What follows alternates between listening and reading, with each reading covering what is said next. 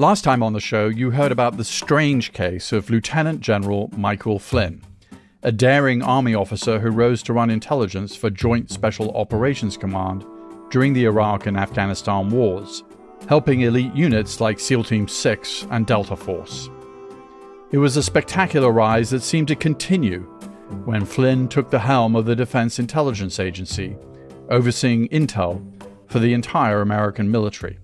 Look, DIA for a U.S. military officer that's in the intelligence career field, I mean, there is there's the apex. That's my old friend Yanni Koskinas. You heard from him in part one of this story. He's the former U.S. Air Force colonel who crossed paths with Flynn while they both worked in special ops. So Flynn, widely admired, rising star, until suddenly he wasn't. He got pushed out of the Defense Intelligence Agency, was convicted of lying to the FBI, although he was later pardoned by President Trump, and he became a vocal election denier who whipped up protesters the night before rioters burst into the U.S. Capitol building on January 6, 2021. We, the people, are going to be here, and we want you to know that we will not stand for a lie. It was quite a turn for a once revered officer who had sworn to protect and defend the U.S. Constitution from enemies both foreign and domestic. During the January 6 investigation, Flynn repeatedly pleaded the Fifth. Do you believe the violence on January 6 was justified morally? Take the Fifth. Flynn may have kept his mouth shut in front of the January 6 committee, but since then, he's gotten pretty vocal. The And plenty of people are listening. Let's hear one more time for America's Chino. including a former well known resident of the White House who's trying to get back in there. I will say, General Flynn, you just have to stay healthy because we're bringing you back. We're going to bring you back. Coming up, you'll hear about Jesus, conspiracy theories, and how the stuff Mike Flynn's doing now could affect you right where you live. I'm Peter Bergen, and this is In the Room.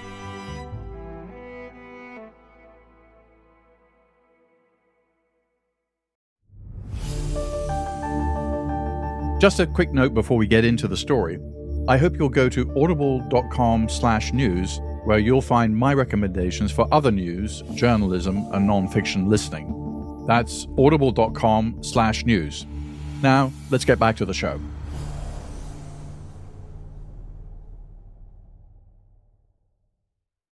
Michael Flynn's prosecution by the U.S. Justice Department and his attempt to overturn the 2020 election may have made him a pariah among some Washington, D.C. establishment types. But he's found some new friends, far outside the Beltway, who wouldn't be caught dead with an NPR tote bag. These new friends think he's a hero, and Flynn's been speaking to them all over the country about politics and God, and he's been drawing big crowds at pro Trump gatherings. The Democratic Party, their game plan is to take over this country.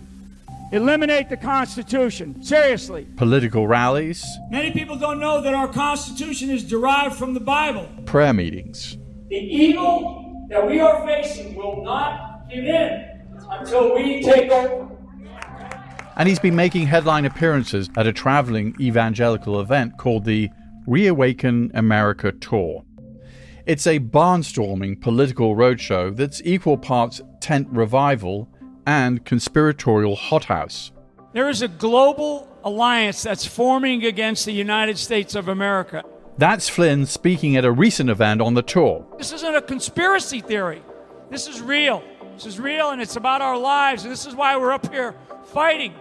The Reawaken America events have touched down in a dozen states since 2021. The Reawaken Tour's coming to our place, hallelujah. Crowds in the thousands show up at each stop to absorb evangelical sermons, bogus medical advice, and conspiracy theories by the non metric ton. It's gonna be lit. It's gonna be lit. Yes. Many pay hundreds of dollars apiece for tickets. And now, ladies and gentlemen, on May 12th and 13th, the Reawaken America Tour is coming to Miami, Florida. And then we're taking the God fearing, revival starting Reawaken America Tour into Sin City. Yes, ladies and gentlemen, General Flynn and Team America will be taking the Reawaken America Tour to Las Vegas, Nevada. That voice you heard just now is a guy named Clay Clark. He's the founder, organizer, and onstage MC for the Reawaken America tour. He's also an evangelical Christian and a Mike Flynn superfan. General Flynn, the relationship that he and I have is I would consider him to be kind of like a father figure to me. In a Trump term two, if it happened, Mike Flynn would probably play an important role in your view? I would love it if he was the vice presidential candidate. Clark got his start as a wedding DJ and serial entrepreneur, running several businesses in Tulsa, Oklahoma. One of them is a business coaching podcast called Thrive Time. Yes, yes, yes, and yes, Thrive Nation. We are in the air everywhere. And if you want to uh, follow along on. I called Clark up recently to learn how the Reawaken America tour got started and how Flynn got involved. Clark says the story began when the focus of his podcast shifted drastically during the COVID pandemic. When everything shut down, it led Clark to question a government he saw hurting people who needed their work to live. I didn't ever talk about religion or politics on my business show.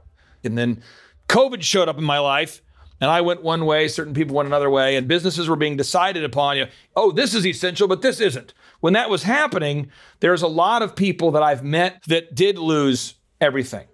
So during the lockdowns, some people acted as though it was just going to go away. Some people socially distanced. Some people did their own research. And Clark says he was one of those researchers. His research led him to a set of ideas that, to him at least, explain COVID and the bad effects of all the lockdowns. And I'm going to take a minute to explain these ideas because they become a focal point of his podcast and later on they became a focal point of the Reawaken America tour. These ideas are a big picture theory of recent history that Clark and others call the Great Reset. Now, this phrase comes from a German economist named Klaus Schwab, who put out a book and some articles and videos about something he called the Great Reset. Klaus Schwab is probably best known for running the yearly meetings of the World Economic Forum, where heads of governments and big companies gather for a glitzy gabfest in Davos, Switzerland every year. Unfortunately, and maybe importantly, Schwab's got a voice that makes him sound like a bad guy from an Indiana Jones movie. The COVID 19 crisis has shown us that our old systems are not fit anymore for the 21st century. It has laid bare the fundamental lack of social cohesion, fairness, inclusion, and equality. In short, we need a great reset.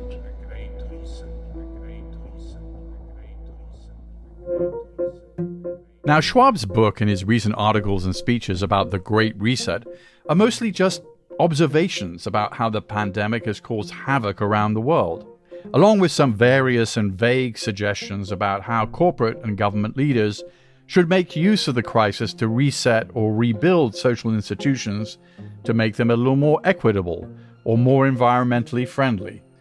It's all pretty benign and even a little boring. So then, here's where things get kind of weird. Clark and other commentators on the outer fringes of the online right wing seem to have taken these descriptions of the state of the world as proof of a conspiracy to take over the world. And in this narrative, global elites impose COVID lockdowns to deliberately wreck the world economy. And they did this as part of a plan to bring about a socialist world government. In some versions of the theory, the virus itself was deliberately released, maybe even deliberately engineered, and the vaccines are being used to survey and control the population to further this plan orchestrated apparently by a quite boring German academic named Klaus Schwab.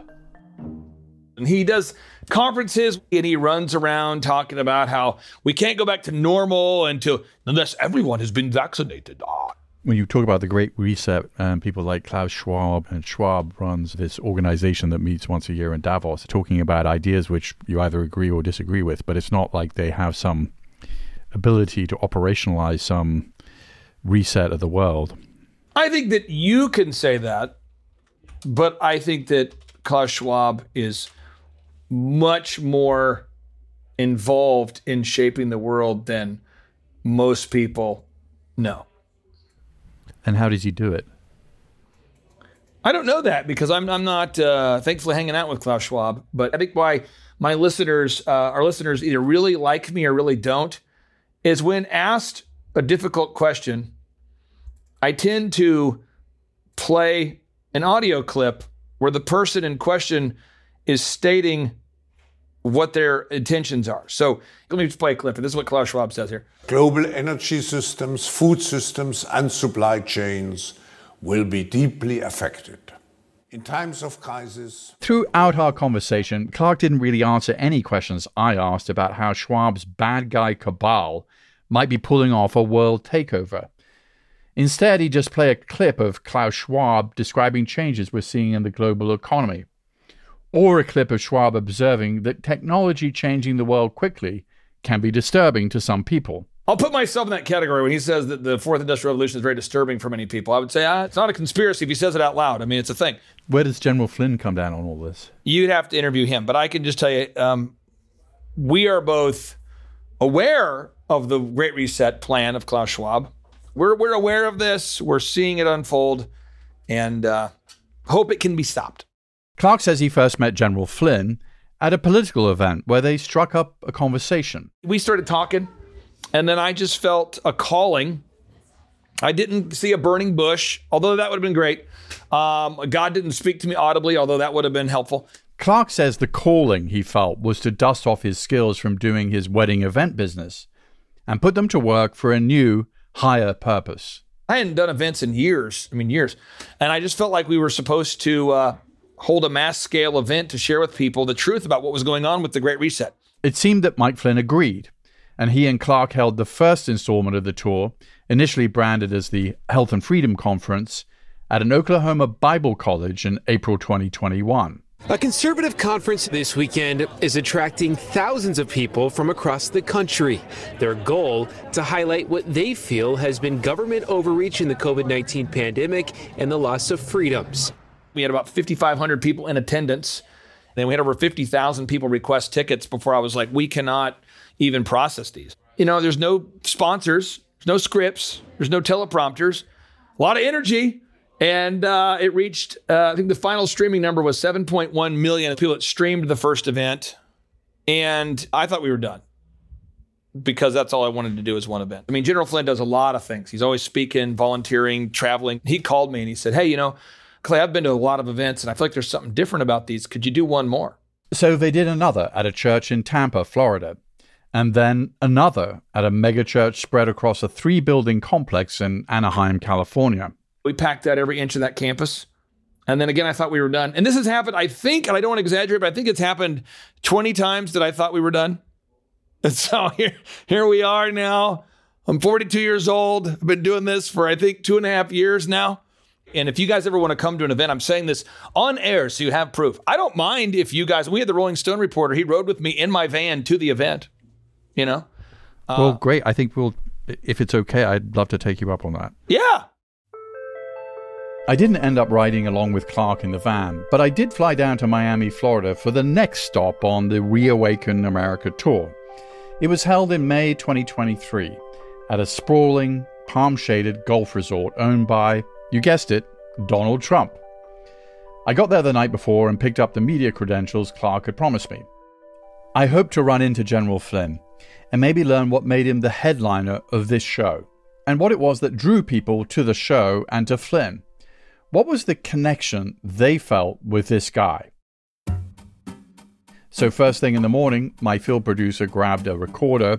It is 8:02 a.m. and and a handheld microphone. We are rolling. And we pinned a second microphone, a little one, to the lapel of my jacket. Make sure I've got my got my badge, got my key, phone. Yeah. Leaving the hotel room. And so we headed out at 8.02 to meet some freshly reawakened Americans. We passed through a high ceiling hall with ornate carpeting. One wall was entirely windows that looked onto a veranda lined with palm trees. It was full of vendors selling stuff like children's books about the stolen election, portraits of Trump in a Revolutionary War costume, baby pajamas printed with the slogan naturally immune, and there were a whole bunch of baseball caps that said fight like Flynn on them. Can I get one of these? Absolutely. Later on, we ran into Lisa Young, who traveled here with her husband, all the way from Indiana. I came here to the Reawaken America tour because I just love the people here, the uh, enthusiasm to try to get President Trump in here, try to spread the gospel of Jesus Christ. Young was blending in with the crowd in a camouflage patterned summer dress. She said she first got into all this stuff back in the fall of 2020. I was going down a lot of rabbit holes, and I've never been one to look at news or anything. But my husband, he'd be looking at the news, and then I'd see that it was a bunch of lies after going on the internet. I pretty much cried out to the Lord and said, Dear Heavenly Father, we've gone mad. This country has gone mad. And coming to the event isn't a one time deal for her. I've been probably to five or six of them now, and my husband, this is his second. She wasn't the only repeat visitor we met. We also talked to David Johnson, a middle aged pharmaceutical salesman. He was beating the Florida heat in shorts and a salmon colored polo shirt. He'd come from Long Island, New York. This is my third Reawaken tour. We are all awake here. I, I agree with virtually all the stuff they're saying from the factual levels to the spiritual levels. Um, so many inspirational, good speakers. It's hard to list them all. We've got the truthers, then we have the doctors, then we have the clergymen. Johnson said that a lot of Reawaken America's messaging resonates with his own skeptical take on the mask and vaccine mandates that he ran up against in his own field. A lot of people in my industry bought it hook, line, and sinker. And even though I might have had gut feelings and intuitions that I knew the shot was no good, the Reawakening Tour resonates with me because they help me expand my knowledge in a lot of areas that I don't know. He said that his knowledge expanded by listening to speakers at events like this, by searching online, and by listening to podcasts in the Reawaken America orbit. And this led him, much like Clay Clark, to conclude that there are powerful agents pulling strings to bring about terrible world events. And for Johnson, this isn't just about COVID. It's also about an earlier loss that still makes him choke up when discussing it with a stranger. I now believe through what I've learned that 9 11 was an inside job. And my best friend is very happy back in uh, the summer of 2001 when Cantor Fitzgerald hired him to be a broker. And he got killed 9 11. But he was up there that day, and he either jumped out the window or he collapsed with the building. Whether or not there's a connection for him between 9 11 and the COVID conspiracy, he has definitely tuned in to reawaken America's message about the Great Reset. Klaus Schwab, the World Economic Forum, the Davos crew, when they get together and they talk about their, their 2030 plan, their depopulation agenda, if that's a conspiracy to people, it's because they don't look at it. This conference is a big tent with lots of performers in it. But for Johnson, the two guys in the center ring are Clay Clark, the organizer who invited me here, and General Flynn. Clay's P.T. Barnum, and General Flynn is like the leader of the band. And the messaging that he has is one that we all follow. As my producer and I stepped into the main event room rolling tape, the leader of the band was up on stage warming up the crowd. Flynn stood beside a podium that was flanked by two Jumbotron TVs that were draped with red Trump flags, and he was giving the crowd a little preamble about the Great Reset and the World Economic Forum. There are two basic philosophies out there right now in the world, in the history that we are living. Two competing ideas it's about freedom and it's about globalism. The World Economic Forum, I know some of these people. And you can listen to what they say and watch what they do. There's going to be forces, I mean, big, big forces. They're going to try to pull this country towards the darkness. Flynn was scheduled to lead this crowd of a few hundred early birds in saying the Pledge of Allegiance. But in addition to this primer on the reset conspiracy, he was also taking a minute to talk about his own personal journey. We have to find the, this sort of new purpose in our lives. Each of us has a new purpose. I never knew what my real purpose was. I always thought I was going to go into the military. I wanted to go into the military since I was a kid, since as far back as I can remember. And I loved it. I would go back and serve in a heartbeat. But I've found a new purpose. I pledge, here we go. I pledge allegiance to the flag of the United States of America and to the republic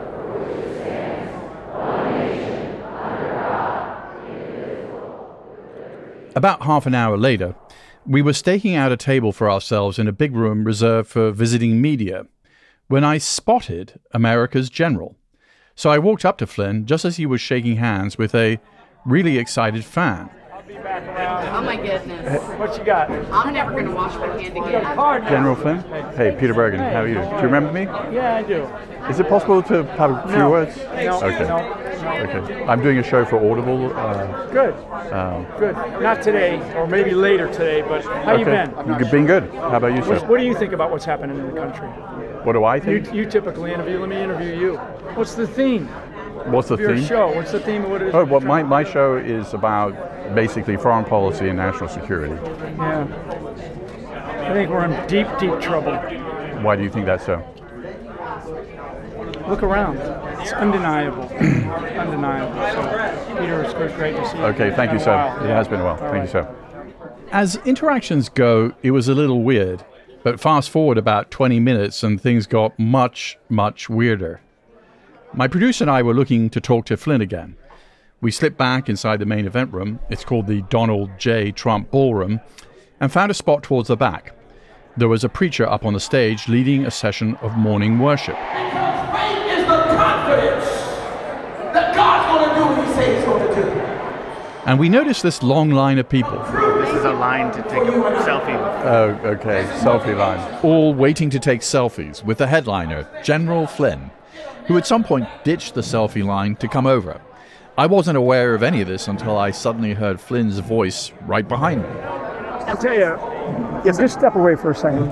These two big bearded guys who were Flynn's security team suddenly pushed my producer and his microphone away from me, and they physically boxed him in out of earshot from me. You Yeah. probably have a mic on. You do. Flynn yanked the microphone off my jacket and left it dangling someplace down by my waist. So, you know, I'm going to tell you, one of the things I'm going to check is because I don't know if you're even allowed in here.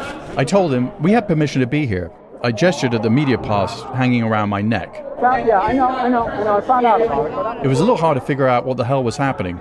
Flynn was really angry, seething, and his glasses were just inches away from my face, and I could see his eyes wide and glaring.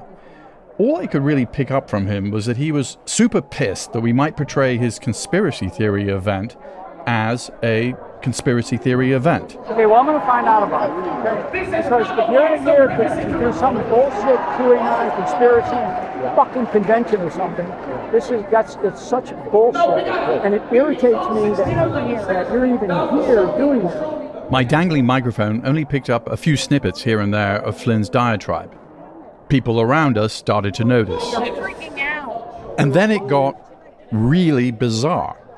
Flynn started talking about how I had somehow let him down, personally. I guess I hadn't reached out to him when things had gone badly in his career. I heard nothing from you, and that says a lot about you, he said.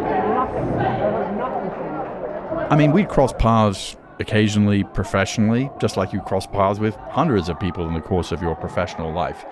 And it was certainly news to me that this famous military badass was expecting that I would be one of the people reaching out to him and helping him in his time of trouble. It's a little hard to know what to take away from these two odd encounters with General Flynn. And it doesn't seem particularly likely that we're going to speak again. So I guess my takeaway is this he's really concerned, frightened even, about changes he's seeing in the country and the world. I suspect he's nursing a fair amount of pain about what's gone on in his career. He seemed to allude to it in his speech earlier in the day when he mentioned Psalm 23 from the Bible. That's the one about walking through the valley of the shadow of death. You know, I lived, I lived Psalm 23. I lived it. I live Psalm 23. I, I get emotional about it. And like I said, don't ever think that a, that a tear out of me or out of anybody is a sign of weakness. It is a sign of determination.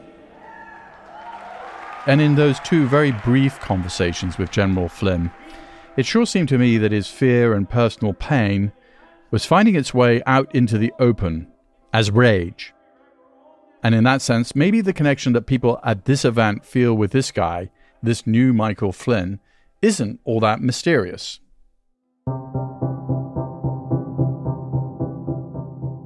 I could probably fill this whole episode with bonkers and unsettling stuff that people said on the stage at this event. I mean, there was a lot to choose from. These people are drinking the blood of children. This is a word to leadership. Purge your ranks if you want to win this battle. Purge them. Purge your council. You've got serpents in your council. Our nation is at stake. But I don't think the craziest voices are the most important ones to listen to here. They're not the reason why I think what's happening at these events could have consequences for many Americans. Everyone here, just like everyone else in the world, lived through COVID and all the fear and anguish and confusion of that crisis. And they also lived through their own government's messy responses that sometimes hurt rather than helped. And it's about all that stuff, the COVID stuff. That's where you can hear the clearest rage. We kept our church open when the police kept showing up, when the lawsuits were being filed. And I'm like, wait a minute. Waffle House is open, Walmart's open, weed dispensaries are open, liquor stores are open, and you're mad at me for keeping my church open? Get out of here with that. That's an evangelical pastor from Nashville named Greg Locke, who's made controversial stands against masks, vaccines, and the so called fake pandemic. And he says defying lockdown swelled the ranks of his congregation. So we kept our church open. And guess what? We already had a big social media platform, but I had no idea that we were going to go from a 300 seat redneck wedding chapel to a 3,000 seat tent.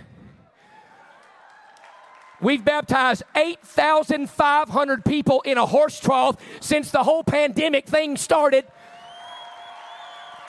And you're going to tell me that people will leave the church. People are looking for bold leadership. They're looking for anointed leadership. They're looking for Holy Spirit leadership. They're looking for a man of God that'll stand up and say, Enough's enough. Enough's enough. And I don't know about you, but I've had enough. The most important thing you should listen for here is what the people are being asked to do with all this rage, because it's actually pretty specific. This is Floyd Brown, the founder of a conservative news site with millions of Facebook followers, speaking to people from the stage in Miami. You know, how can we change things? How can we make a difference? It's something that uh, General Flynn says a lot. You have more power right around where you live than you can even imagine. And this is Mike Flynn again, recorded on a cell phone at a prayer meeting that kicked off the Miami event. Local action has a national impact. Local action has a national impact. You get involved in your school board, your county somewhere, county commissioners, or elections, or all these different activities that you can do. And you get in there and you mix it up and you fight. Christian nationalism is an ideology that fuses American identity, stuff like who counts as a real American, whose perspective should be represented in public life, who should vote, and melds it with an ultra conservative strain of Christianity. Several recent national surveys suggest that about 20% of the US population embraces Christian nationalist ideas. That is, they agree or strongly agree with statements like, the federal government should declare the United States a Christian nation. The Reawaken America crowd looks to be a highly energized subset or vanguard within this population. And Michael Flynn is placing himself right at the center of this vanguard. At events like these, Flynn and others are calling publicly for people willing to wave the flag about mask mandates or hot button issues on race and gender and get them to run for office. to take over county level Republican organizations, boards of elections, and school boards. Flynn acolytes tried this in the last election cycle, and they saw mixed results. But the general hasn't given up on what looks to be an effort to rebuild the Republican Party from the bottom up. And the people being told to go run in these elections are being told that the stakes couldn't possibly be higher. Okay? We are locked in a struggle, not just for America. This is a struggle for the entire globe.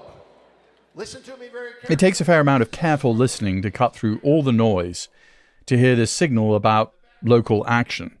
But Reawaken America's goals on the national stage are loud and clear. And Flynn demonstrated it best on the second day of the Miami event when he took a phone call while he was speaking on stage. Hey, Mr. President, can you hear us? I can. I can.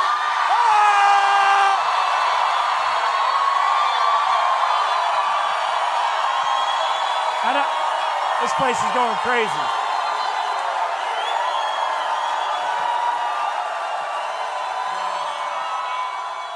I, I will say, General Flynn, he's some general, he's some man. He took abuse like nobody could have handled, and he. This is Trump saying he's headed back to the White House and saying he's going to be taking Flynn back with him. You just have to stay healthy because we're bringing you back. We're going to bring you back.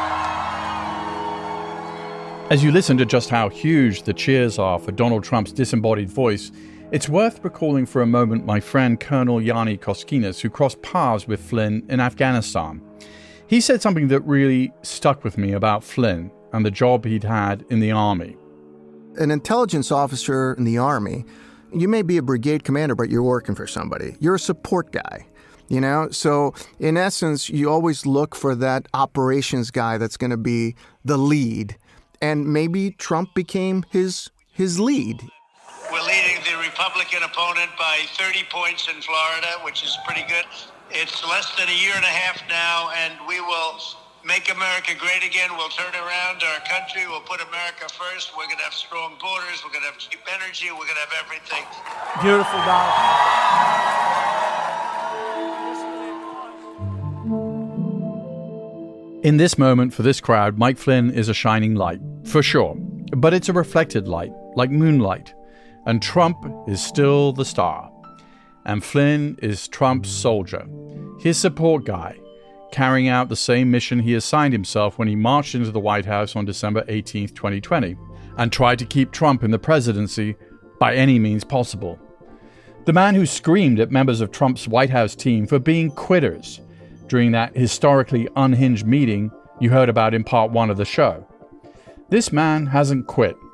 Flynn is still carrying on the struggle, and he describes his struggle as a war. I have fought these bastards around the world. Okay? And the worst battles that I have, the worst, sadly, sadly, the worst battles, the worst war that I, I am involved in is in my own country. Flynn says he's at war in his own country. And at events like these, he's inspiring people who are, like him, nursing their own hurts and fears and wild beliefs about a changing world and looking for a place to put their rage. One, two, three. And Flynn, Flynn sounds like a man who is mustering an army. One, two, three.